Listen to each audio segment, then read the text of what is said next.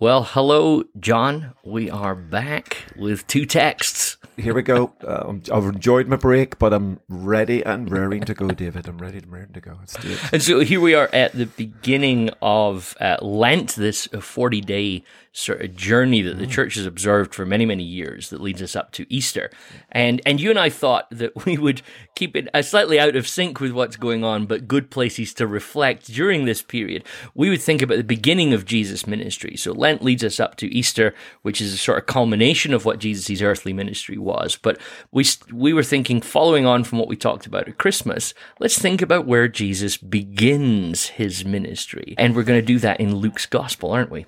Yeah, absolutely. I think Luke gives us beautiful links, as it were, not only sort of from the sense of the beginning, but I think also uh, beautiful threads that run through Luke, which I think foil nicely off the other Gospels. And Luke gives us lots of deep about that relationship that Jesus has with John, being filled with the Spirit, being led into the wilderness, and then launching his ministry um, in the power of the Spirit. So, really beautiful framework, I think, to work off, which really helps us when we're thinking about this uh, beginning period. Yeah. And, and that will kind of link back into some of the things we talked about during our Christmas series, where we mm. talked about how the stories of, of Mary and Zechariah, they load things into the, the, the gospel at the very start that become really clear as Luke progresses through uh, his work. Well, the same I think is true of, of the sort of beginning part of Jesus' ministry, his encounter with John the Baptist, his own baptism, his temptation, his appearance in the synagogue in Luke chapter four. These are all programmatic is the word that we've used before, isn't it? They, they're, they've got details to them that you're going to want to be aware of as you're unpacking this, this beautiful gospel. And, and I think right the way into Acts as well. Absolutely, absolutely, and and as we as we're going to reflect together today a little bit on John, obviously we're, we're we're leaning into the beginning of the ministry of Jesus, but you can't do that without reflecting on John's role. Who was John? Where did he come from? What's he about? Some of the things he said. Did they did they prepare the way for Jesus? Did they line up with Jesus? Do they conflict with Jesus? There's some really interesting stuff going on there, mm. very complex uh, situation. But of course, having having done sort of Zechariah's, that leans beautifully uh, into this moment in, in Luke 3. And there is a beautiful connector between the, the prophecy of Zechariah and the work of his son John, and of course connecting beautifully into the ministry of Jesus. So it's a it's a good it's a good if people have been following the Christmas story, I mm-hmm. think it's a nice little lead into the next part. Also, John, our listeners know that you are a resident Luke's gospel expert, and and for you keep for for those of them you keep saying that David. You keep saying but but but for those of for those of our listeners who are keeping count this is this is another dive into Luke's gospel. So just please know that I'm working on an epic Galatians series that John owes me Come on, uh, Come on. Yes, once once we get past once we get past Jesus and Luke, then it's then you, you can rock the world with Paul, and and go with that absolutely. Yeah. You you have earned the right to rock to, the next three years of podcasts on Paul because of because of what you've. To be fair, though, to so, be yeah. fair, Luke does write more of the New Testament than any other author, he so he deserves he, he, deserves some attention, and I am absolutely okay with that because he is, of course, a friend of Paul's. So this is all good. absolutely, absolutely. You, you, can. I think. I think you can see Paul's influence in his writing, and uh, clearly a bit of coaching and influence in terms mm. of, as a Gentile writer, mm. his grasp on the Jewishness of Jesus and some of the gorgeous connectors, and and of course some of unique stories that are profoundly and powerfully Old Testament based and Jewishly orientated. I think Luke is brilliant at that, and there's no doubt that Paul had a nudge or two mm. in that direction. There's no doubt about that when you think of the scholarship of Paul. Definitely, definitely. So, um, I hope you've got a coffee, and whether you're in your car listening to us or sat comfortably at home with your Bible listening to us, I hope you've got a nice warm drink. And we are going to jump in, and we're going to start in Luke chapter three today, John, aren't we? And mm. and the story yeah, of John the Baptist. And do you want to read uh, the first part for us, John? And We'll Can. So we'll do. We'll we'll begin with Luke chapter three uh, and read one through six. I I I, I realize that that's really mean what I've done you because verse one is one of those verses of the Bible that you hope the pastor never asks you to read in public because there's a good chance that at least one of these names you'll say the way that nobody else says it or something like that. And and it, yes, absolutely. and goodness, I've asked you to do it. That's and- and unfair. Yes, well, like uh, I clearly, clearly that was that was set up there, and also saying these words with an Irish accent, um, even if you're pronouncing them right, will probably sound wrong anyway. So there we are. So here we are. So let's jump in. Verse one, chapter three, in the fifteenth year of the reign of Tiberius Caesar, when Pontius Pilate was governor of Judea, Herod tetrarch of Galilee, his brother Philip tetrarch of Iturea and Traconitis, and Lysanias tetrarch of Abilene during the high priesthood of Annas and Caiaphas. Have I done okay so far, David? Sounding know. good, man. The word of the Lord.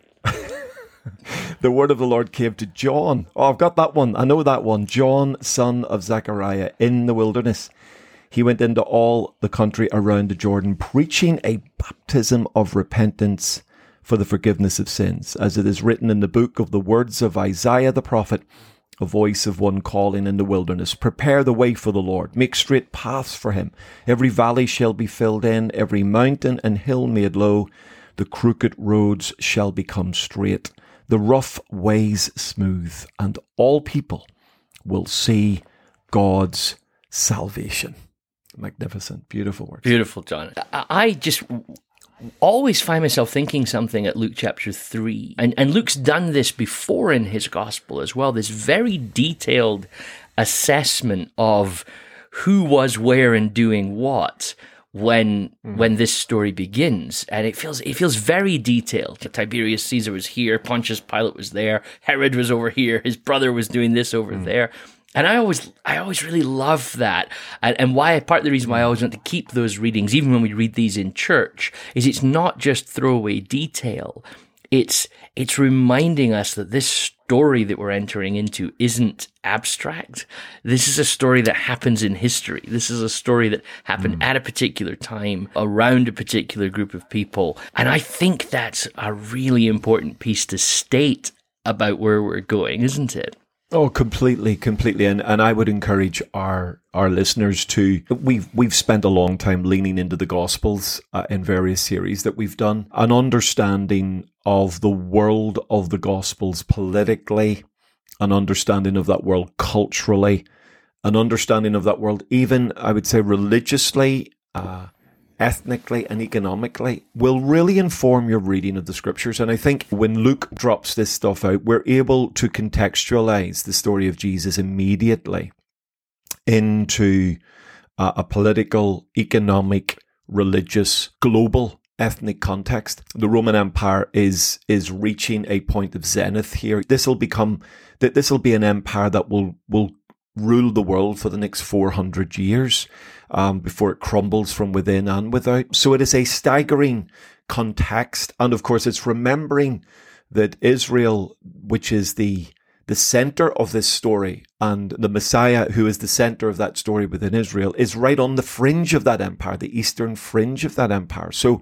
it's a sort of, although it's a troublesome place to the Romans, and uh, Pilate would have been put there not as an opportunity to advance his career, but probably as a little bit of a a little bit of a, a nudge that he wasn't liked so much, maybe by certain people in power. So this was a difficult and troublesome place, mm. even though it was relatively small. But it sat on the fringe of of the greatest empire the world had seen at that point. And yet this story will move from the fringe to the center of that empire within 35, 40 mm-hmm. years. So it's really important that we understand that as a, as a contextual moment and it really does help us. I've, I've heard it said in a few contexts that the, the, although it was on the fringe of the empire, the Jewish people's resistance to Roman occupation was such that the, the, the, Romans had more soldiers per capita dealing with Israel than they did in any other part of the empire. And, and you can read that in mm. various texts about how Josephus talks a lot about this. So Josephus is a writer writing about the same time as the as the New Testament is being put together, and and he talks a lot about just how many troubles the, the, the Romans had with this little this little fringe corner of the empire that just refused to go quietly along with the Roman ideals. No, it's it's absolutely true. I mean, there was a massive Roman presence just over the border up north, based in Damascus, the sort of Syrian mm. legion in that sense, which was a, a huge force that could be mobilized very, very quickly. There's a little hint in this in the Gospels when when Jesus is tried by Pilate, the the gathered crowd that have been rounded up by the religious community to sort of make life difficult for Pilate are clearly squeezing him. Mm-hmm because Pilate has already been in trouble with the local population on at least two occasions. Yes. And it's a sort of the third strike and you're out feel about that trial. Mm-hmm. So I think there's a subtext to the trial of Jesus with Pilate where Pilate really has been cornered politically. Mm-hmm. We have no king but Caesar. And that's a threat. That wasn't just hypocrisy from the crowd. Mm-hmm. That was a threat. If you don't do as we want, we will, we mm-hmm. will make life very, very difficult for you. And Pilate was under yes. massive pressure. And of course, this little introduction shows us the sort of paradoxical power situation of the first century world. Israel is under the control of Rome, but there are these sort of tetrarchs, these mm-hmm. regional rulers, Herod, Philip, his brother Archelaus before Pilate. When when the Romans remove you because you're so nasty and put somebody else in, in your place, you're, you're pretty bad. Absolutely. So he, Archelaus was a cut off the old block from his from Herod the Great. He mm-hmm. was a pretty nasty man, and uh, and of course our viewers may remember that it's the reign of Archelaus that Joseph and Mary and Jesus avoid when they return from Egypt and hide in Nazareth, essentially. So you've got these sort of regional power centers, and and that's why you'll keep you'll, you'll keep popping up. Uh, Herod the Tetrarch, that that he's the guy that keeps popping up in our story mm. because he's sort of looking after the Galilee region.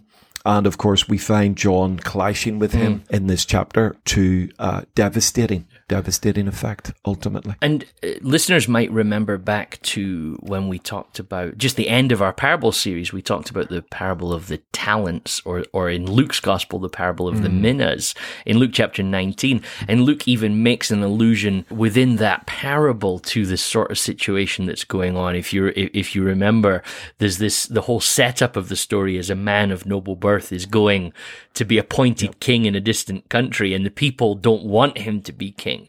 And that really is, I think, a little political comment to the temperature around Jesus, the time of Israel. Uh, and as we'll see as you totally. unpack the story of both John the Baptist and Jesus, Herod is deeply fearful, I think, of anybody that appears to have the support of the crowd over and against him and and that's that's something and in fact again John the Baptist for that conversation that we're having is an interesting character historically because he's one of the few biblical characters in the New Testament who is reported by contemporaries. So again, going back to Josephus, Josephus is aware of this character, John the Baptist. And Josephus' take on John the Baptist is that Herod sees him as a threat and that Herod is worried about the people's response to John and how that might threaten Roman rule. I think whenever you are a pretty despotic leader, if it looks like the people are going to turn against you, that very, very rarely goes well for you, does it? For sure. And I think Herod, Herod the Great, the father of the men listed in our mm in our passage. He was, I mean, one sense a brilliant man, engaged in great buildings, great ventures, but he was also, I mean, ruthless, megalomaniac, mm. quite dangerous at lots of that. When when your insecurity causes you to kill every child under two. well, yeah. every male child under two in the Bethlehem region. That shows the levels you're prepared to go. I think it was Caesar who said of Herod, safer to be his pig than to be his son. Yes. Which, if you the Jewish context of that, then then that's a it's a bit of a huge insult there, and and it shows how the Romans viewed mm. Herod. And I think Herod's sons inherit that insecurity. They they are incredibly vulnerable. Mm. The Romans ultimately hold all the power, but they are uh, letting letting them rule to a degree. Mm regionally, but that depends on keeping the peace, keeping the people in line, keeping the taxes flowing, making sure everything keeps working. Mm. And anybody or anything that's going to disrupt that is a threat. And sometimes as Christians, we, we see the threat of John just as sort of spiritual, but of course, Herod would have read that threat initially as political. Yes. And, and would have seen John's insult to him as a political affront, which is probably why he moved quickly mm-hmm. against John, because he didn't want any political movement gathering momentum around this religious fanatic. Of course, when you're in a context like first century Israel, the lines between religious and political are, are immensely blurry. Uh, because the, the, there's prophecy and hope and expectation that are all connected to land and borders and, and country, aren't they? And and when you when you view that sponginess, the the crossing of the lines around that, and you understand that, you realize how remarkable Jesus was. Jesus doesn't really make any openly direct negative political statements about Rome. I mean, the closest we get to a direct statement on Rome is give to Caesar what is Caesar's, mm-hmm. give to God what is God's, and that has a context to it. He he's scathing of Herod. He calls Herod a fox. Mm-hmm. That's as strong as he gets. He seems to avoid the sort of political confrontation that will make him a political enemy. And yet, even though Jesus is not directly political, his message is profoundly, profoundly hmm. political in the sense that if you really understand the kingdom of God properly, it's going to affect how you view the government. It's going to hmm. affect how you view your world. It's going to affect how you view everything. And Jesus is, I think, by stealth, by by under the radar hmm. almost, he's challenging the Roman world without without raising an army to do so. Mm-hmm. He's uh, he's challenging them with the idea of the kingdom of God, and I think that's really. And of course, he's having to resist then a Jewish worldview of the kingdom of God, mm-hmm. which is very physical, mm-hmm. even military, military in its outlook. And Jesus is having to contend with that idea, push back on that, so that he doesn't end up getting railroaded into being a king, mm-hmm. the sort of king that he doesn't want to be. So when you understand the tensions of the world that Jesus is in mm-hmm. and the different groups he is managing, what he achieves at a public level is absolutely sensational. Mm-hmm. It's an amazing, amazing um, way that he leads in that context and the pressure he must have been under constantly negotiating all these sides would, would just would have been horrendous. Yeah, he, he does seem to be navigating a line which is about a millimeter thick. I mean, Absolutely. and because our, our listeners will, will know by the time you get to Acts, you look at the beginning of Acts, the disciples put mm. questions to Jesus about, like, so when are you going to actually do all this stuff you've been talking about, Jesus? And they clearly mean that in terms of, like, what are you going to do politically? What are you going to do in terms of these oppressors? We'll probably talk about it during our discussion about John the Baptist, but even John the Baptist, who proclaims great things about Jesus, starts to get a little a little blurry as to when Jesus is going to do the things that he imagines. Um, Indeed. so, so there's one level of story uh, that, that's going on here. Just dropping down into verse two, John. I wonder if there's a second level of story that we just want to speak about very quickly, which is the word of the God of God came to John, son of Zechariah, and then you just get these three little words, which I can't help but think Luke has loaded up for us in his telling of the story.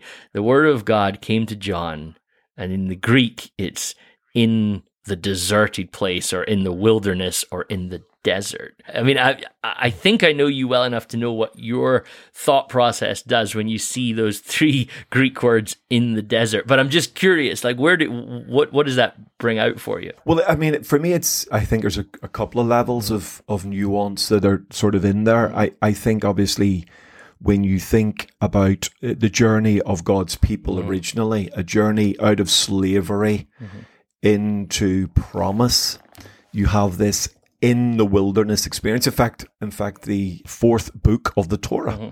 is called in the wilderness, Bamidbar. In Hebrew, we, we call it the book of Numbers, but in Hebrew, it's Bamidbar. And it refers to the wilderness journeyings.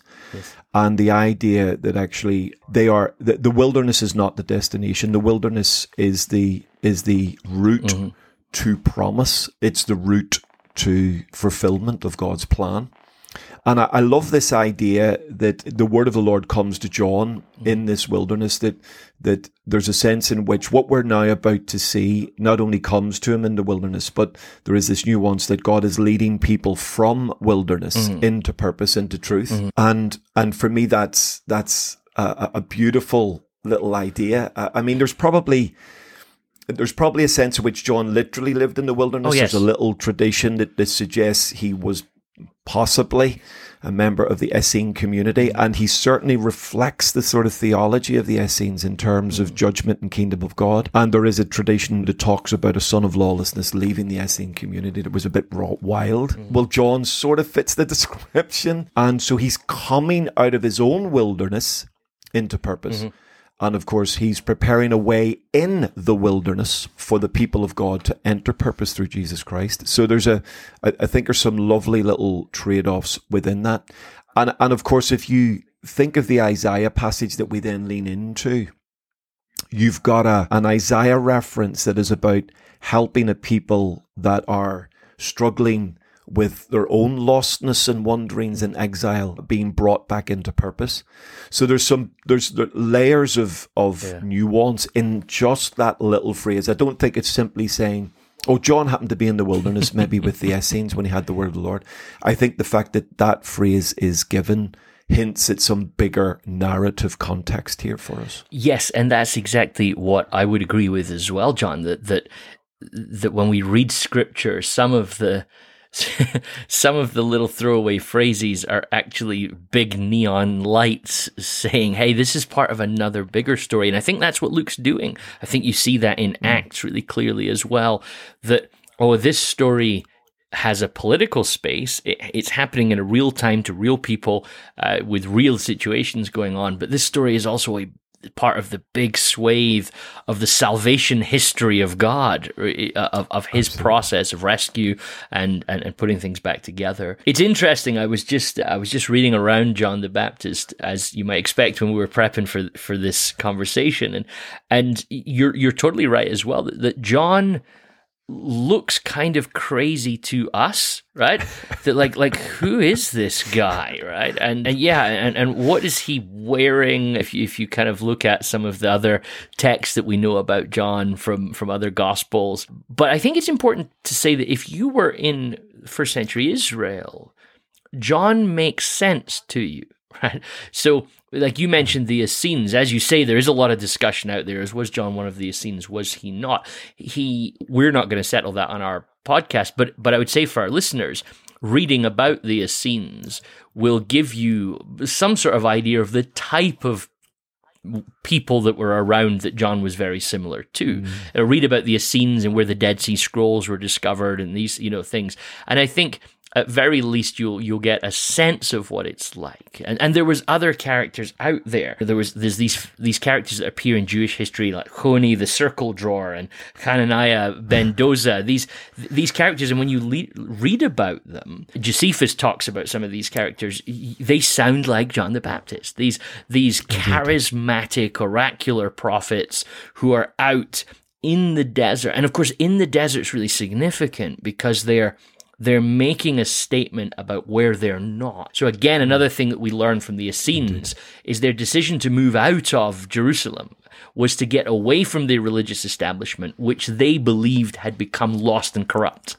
So the physical fact that you have to journey your way out into the desert to hear this person, you, you kind of, I- I would say it's not that when you've got politicians using, or rather people that would like to be elected as politicians, where do you hear them speak? Not in the houses of parliament. You hear them speaking in street corners and on Twitter because they're, they're away from the central place because they're sometimes trying to intentionally object to the central, central space. And I think that's the context that we understand this, this slightly unusual looking prophet called John. For sure. And and John appears. There's an Elijah feel mm, to him. Mm. Elijah just appears. Elijah the Tishbite, and he just okay. we, we yeah we, we virtually know very little about him other than the sort of his name and and the the, the tribal context from which he comes. He just just arrives. John's sort of the same. Now, of course, we've been given a little bit of the backstory on mm. John. But then after Zechariah's prophecy, John disappears. Yeah, I mean, there's not a reference. He just van. We don't really know what happens in terms of biblical record to Zechariah mm. or Elizabeth. They disappear. John disappears and then he reappears. But of course, he reappears in this non-conformist context. He's wild, wearing camel skin clothes, leather belt, locusts hanging out of his mouth, honey dripping off his beard. Do you know it's all going on? He's a bit wild. He's a bit maverick. John is fitting into that prophetic tradition. Mm. This sort of Elijah, Elisha, wild, untamed, uncontrolled. No one can rule them. No one reigns them. No one's paying their bills. No one's got them in their pocket. These men are are out there, and they're almost, it seems, a bit of a law mm-hmm. unto themselves. And John just absolutely fills that space in. And again, for our viewers, our, our listeners who will know this, that the gap between Malachi and and the, the period of the Gospels, approximately 400 years pass hmm. of prophetic silence. There's been there's been stuff rattling around, and there's been political and military intrigue in that period, but but no real prophetic voice. And of course, Malachi ends with this idea of you know so the the way being prepared, the refiner's fire is coming, and then John pops up, um, talking about repentance and fire and winnowing forks and wheat and chaff. I mean, he is just absolutely fulfilling all of that, all of those classic stereo lawless types, and uh, and John's out there doing that. So it's it the, in the wilderness is a very very powerful little. Hold on, this is more than just where he started his ministry. And I think there's also a contrast being drawn, and, and I'm I'm channeling a bit of uh, N.T. Wright here. I was reading his his uh, sort of big work on Jesus again as we prep for this series, and and and Wright points out that you get to verse three. He went into all the country around the Jordan, mm. preaching a baptism of repentance for the forgiveness of sins. And I think as a as a mm. contemporary reader, particularly one that's grown up in the church, that sounds like a very normal statement, right? A baptism of mm-hmm. repentance for the forgiveness of sins. But what, what Tom Wright highlights, which I think is a really interesting point, just to bring in, even to support what you were saying just there, particularly as we're talking about John, son of Zechariah. Zechariah is a priest who serves in the mm-hmm. temple. Tom uh, mm-hmm. Wright points out that forgiveness of the sins is something that the temple system offers to people. So, so what? Don't let's not miss what John is doing here as the, the beginnings and the precursor to Jesus' ministry. John is coming up and saying, you can get forgiveness from sin from somewhere other than the temple. I mean, that's a huge statement in the history of, of, of kind of the, the biblical story, isn't it? It's totally radical, and and if you grab that idea, of course, it then Jesus makes sense too. So if I'm if I'm not mistaken, and I I could be wrong, so please forgive me if maybe maybe one of our listeners picks this up, but but I am fairly certain that virtually, uh, with the exception of the woman caught in the act of adultery in John eight. And there's a bit of controversy around that story, but with the exception of that story, Jesus pronounces forgiveness of sins outside of the temple almost exclusively. So if you count her in, she is the only example mm-hmm. of a pronouncement of forgiveness of sins. I think, mm-hmm. David. Now, I I am flying by the seat of my pants here because I'm fairly certain that is the case. It's a great study. It's a great study for a listener though that wants to that wants a little bit of mm-hmm. homework.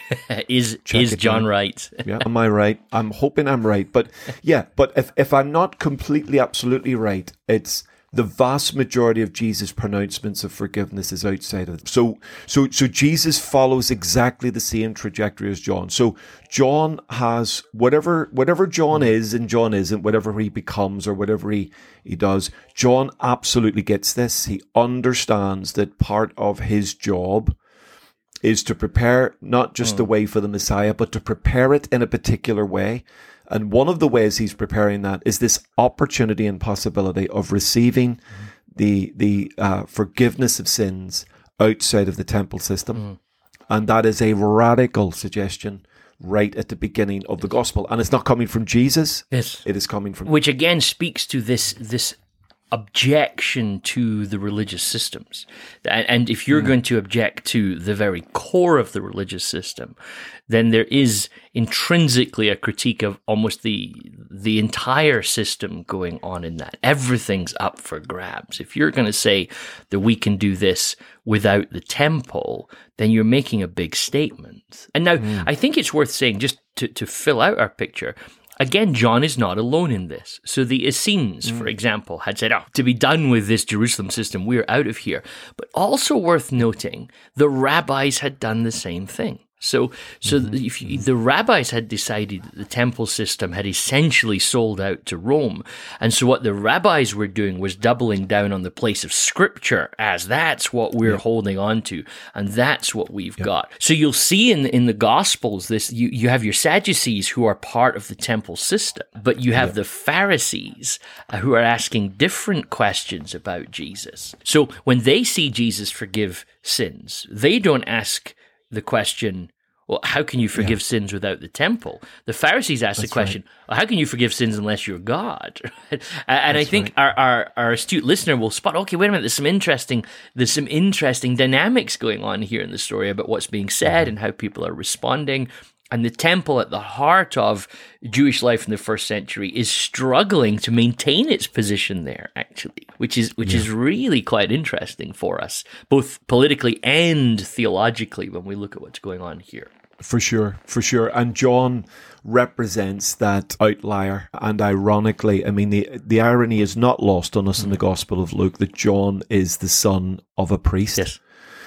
And, you know, and yet he is he's he's essentially striking at the heart of the system that his father would have faithfully served, mm-hmm. and and technically John could have served. Mm-hmm. Mm-hmm. So so th- there is that there is that there is that sense in which did John then consciously, deliberately, like like the Essenes he may have been a part of, did John consciously and deliberately reject that in order to lean into a, a greater or wider understanding of the kingdom of God.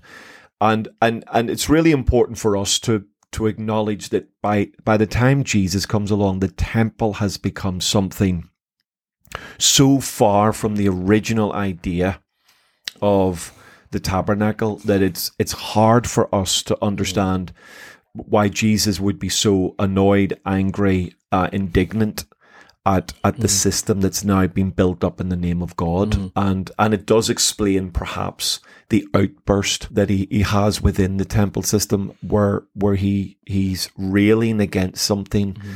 Uh, not the presence of God, not the idea that we gather to the presence of God, but what it has become politically, mm economically, and religiously. It is it is completely a, a pale shadow of its glory, and therefore John doesn't start in the temple. John doesn't go to the temple and start to proclaim. John goes to the wilderness, to the region around, and he starts to proclaim, and the people start to come to him. Mm. And uh, he has an audience in the wilderness, in the in the desert, in in the regions around the Jordan, which is quite striking. And, and that point there, John, I think is is really important to to not gloss over quickly.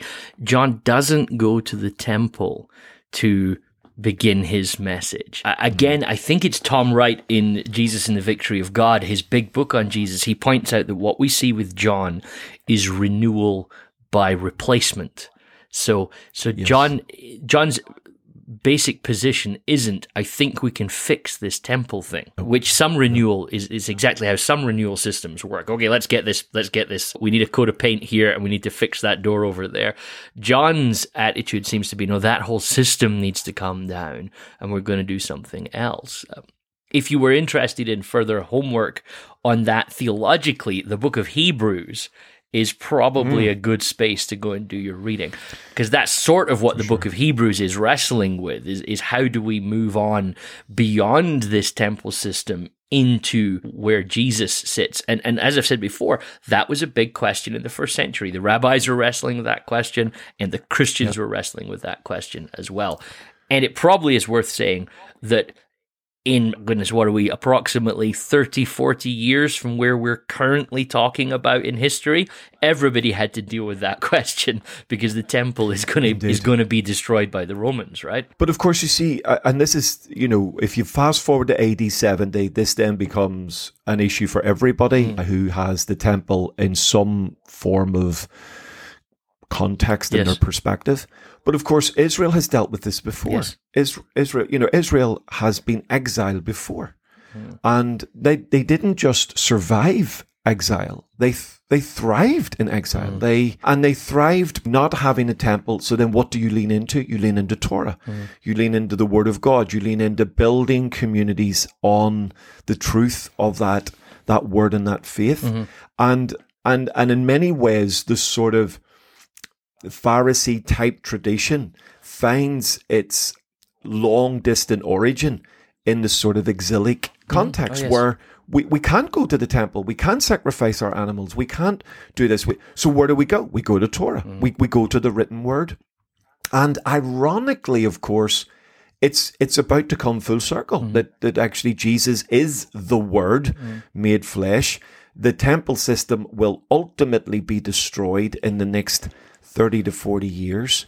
And actually, there'll have to be both for a Jewish system and a Christian system influenced by the Jewish system a complete rethink mm. of the location of something like the temple in our in our religious thought. Yes. We're already getting a hint of this. John in the wilderness. Mm-hmm. He's in fact, there's not a, a single hint that John on the record ever went to the temple. Mm. He may have done as a boy, probably did as a boy, but he certainly doesn't go anywhere near it in his ministry. Yeah. And even Jesus is quite controlled mm-hmm. in terms of how often he visits a temple in a ministry context, mm-hmm. more towards the end of his ministry than than throughout the early years.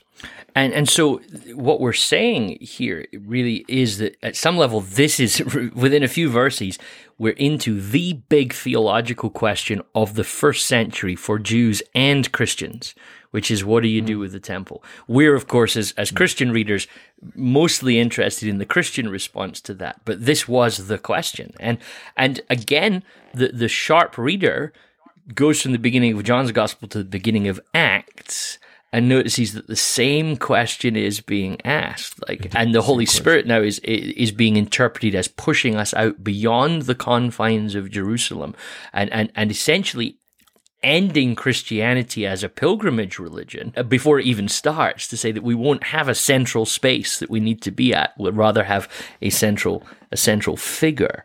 Um, mm.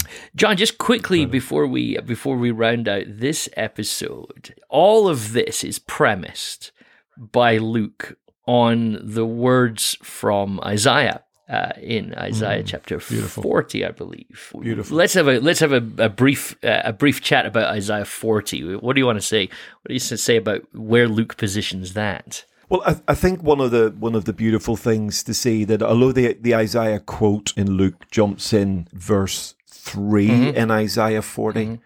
there is a beautiful shift in the Isaiah prophecy. Isaiah forty, some of our listeners may know, there's a sort of a if if you wanted to break Isaiah down, you would mm-hmm. look at uh, chapters one to thirty nine as a little bit of a section, mm-hmm. and then forty launches a new section. Mm-hmm. And you get this beautiful launch in chapter 40, verse 1. Comfort, comfort my people, says your God. Mm. Speak tenderly to Jerusalem and proclaim to her that her hard service has been completed, that her sin has been paid for, mm-hmm. and that she has received from the Lord's hand double for all her sins. Now, of course, mm-hmm. it, we know in the context of Isaiah that's referring to this sort of promised return, restoration mm-hmm. out of mm. the brokenness and devastation of exile. But but of course, when you hear the Old Testament quoted in the New Testament, mm. never just take the Old Testament quote in the New Testament. Always go back to the original quote. Mm-hmm. And sometimes putting it in its context can give you an extra nuance totally. into what's going on here. So here's John. There's a sense in which John is the one, the divine harbinger. Mm-hmm called to prepare the way. The one, the, the, the, the, kings of the ancient world literally had harbingers mm. Who would literally make paths. If there wasn't a path, they would go ahead and make a path. Hmm. if the path had holes, they would fill the holes in. If the paths had hills or, or lumps in them, they would flatten it. They would even create brand new paths, the harbinger. And, and John is fulfilling that call, but it's in the context of bringing comfort to the people, speaking tenderly to Jerusalem, because her hard service has been completed. And of course, remembering that Israel at that time is literally exiled in their own country. They are slaves in their own nation. There's a there's a, a sense in which we can see God's salvation purpose coming here through the Messiah, but also the wider context that there's a comfort, that there's a, a freedom coming to uh, a wider uh, context through this this Messiah. And John picks this up. He becomes this preparer of the way, mm. this harbinger, this voice. I mean, he's literally asked in John's gospel, Who are you? And there's all sorts of, Are you a Messiah? No. Are you Elijah? No. Are you a prophet? No. What are you? Who are you? He said, I'm a voice. I'm a voice. Mm. I'm the voice of one calling in the wilderness. And what one gorgeous little, last little nuance there, David, from, from Isaiah. In Isaiah's original quote, says that all people will see the glory of God. Mm. Luke, um, quoting, I think, the Septuagint there, is making reference to the salvation of God. Luke's, mm. Luke makes a beautiful, deliberate insertion. Uh, I think that, that what you're about to see is not just the glory of God, but God's glory demonstrated through salvation, mm. through the Messiah, through Jesus Christ. And John is the one who is heralding that mm. as an opportunity and a possibility. It's beautiful, isn't it, to think about Luke's interpretive process there what is mm. God's glory? Well, God's glory is His salvation, and what is His salvation? It is Jesus. Uh, so there's this the, the idea, that, and, and, therefore Jesus as the glory of God is a thoroughly safe statement. That's beautiful. That's that's a very biblical statement, and you see how Luke is is alluding to that in his in his use of language and interpretation. I think it's interesting as well that the the this little quote from Isaiah echoes Zechariah's song it echoes Mary's Indeed. Magnificat. The, the, you see Luke merging together all of these stories in such a beautiful way. But I also wonder if there's a little nuance, John, that that is just there that I think is interesting, and I wouldn't want to build my house on it. But of course, we started in verse one with all of this kind of Roman political structure. And then we mm. end in verse six with this quote from Isaiah but of course, the Romans were huge road builders as well. And the, is there a little nuance and contrast going on there that you're building your roads, but the Lord is making a path of, and, and salvation was a huge piece of, of, of Roman language that the, the, the, Romans built Absolutely. roads to take Roman salvation to the world.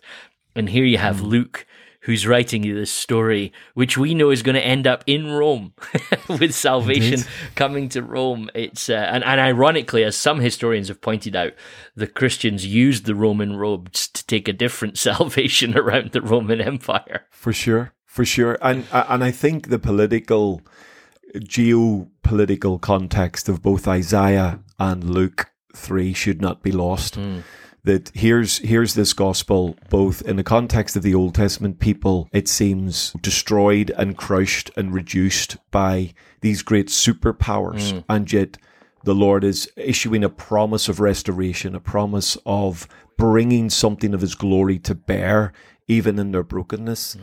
and here we are now in the first century world Israel under the heel of Rome and as is most of the known world at that time and and this incredible light starts to shine in the darkness yeah. that that someone start to build a road and the person coming on that road is literally going to change the empires of the world and and there is that I, I, it's what one of the things I love about the biblical text that there's a there's a beautiful, often a beautiful, personal, tender, intimate application to some of this. And then there is this macro level that all the time is trying to lift us with hope above mm. the regimes of planet Earth and saying, whoever's in power, whoever rules the earth, whoever thinks they control everything, actually, there is someone at work above and beyond all of this mm. who will relentlessly pursue his salvation purposes for humankind. Yes. And here he is doing it. No one could have predicted that what they were about to see would literally outlast the Roman Empire. And in fact, go way beyond any influence that Rome ever could have dreamed of having on the earth. So it's a it's a beautiful, multi-layered, multifaceted insight into that that beautiful text. So let's leave that there then, John, and we'll come back in our next episode to sort of get into John then and his conversations with the people that turn up to listen to him.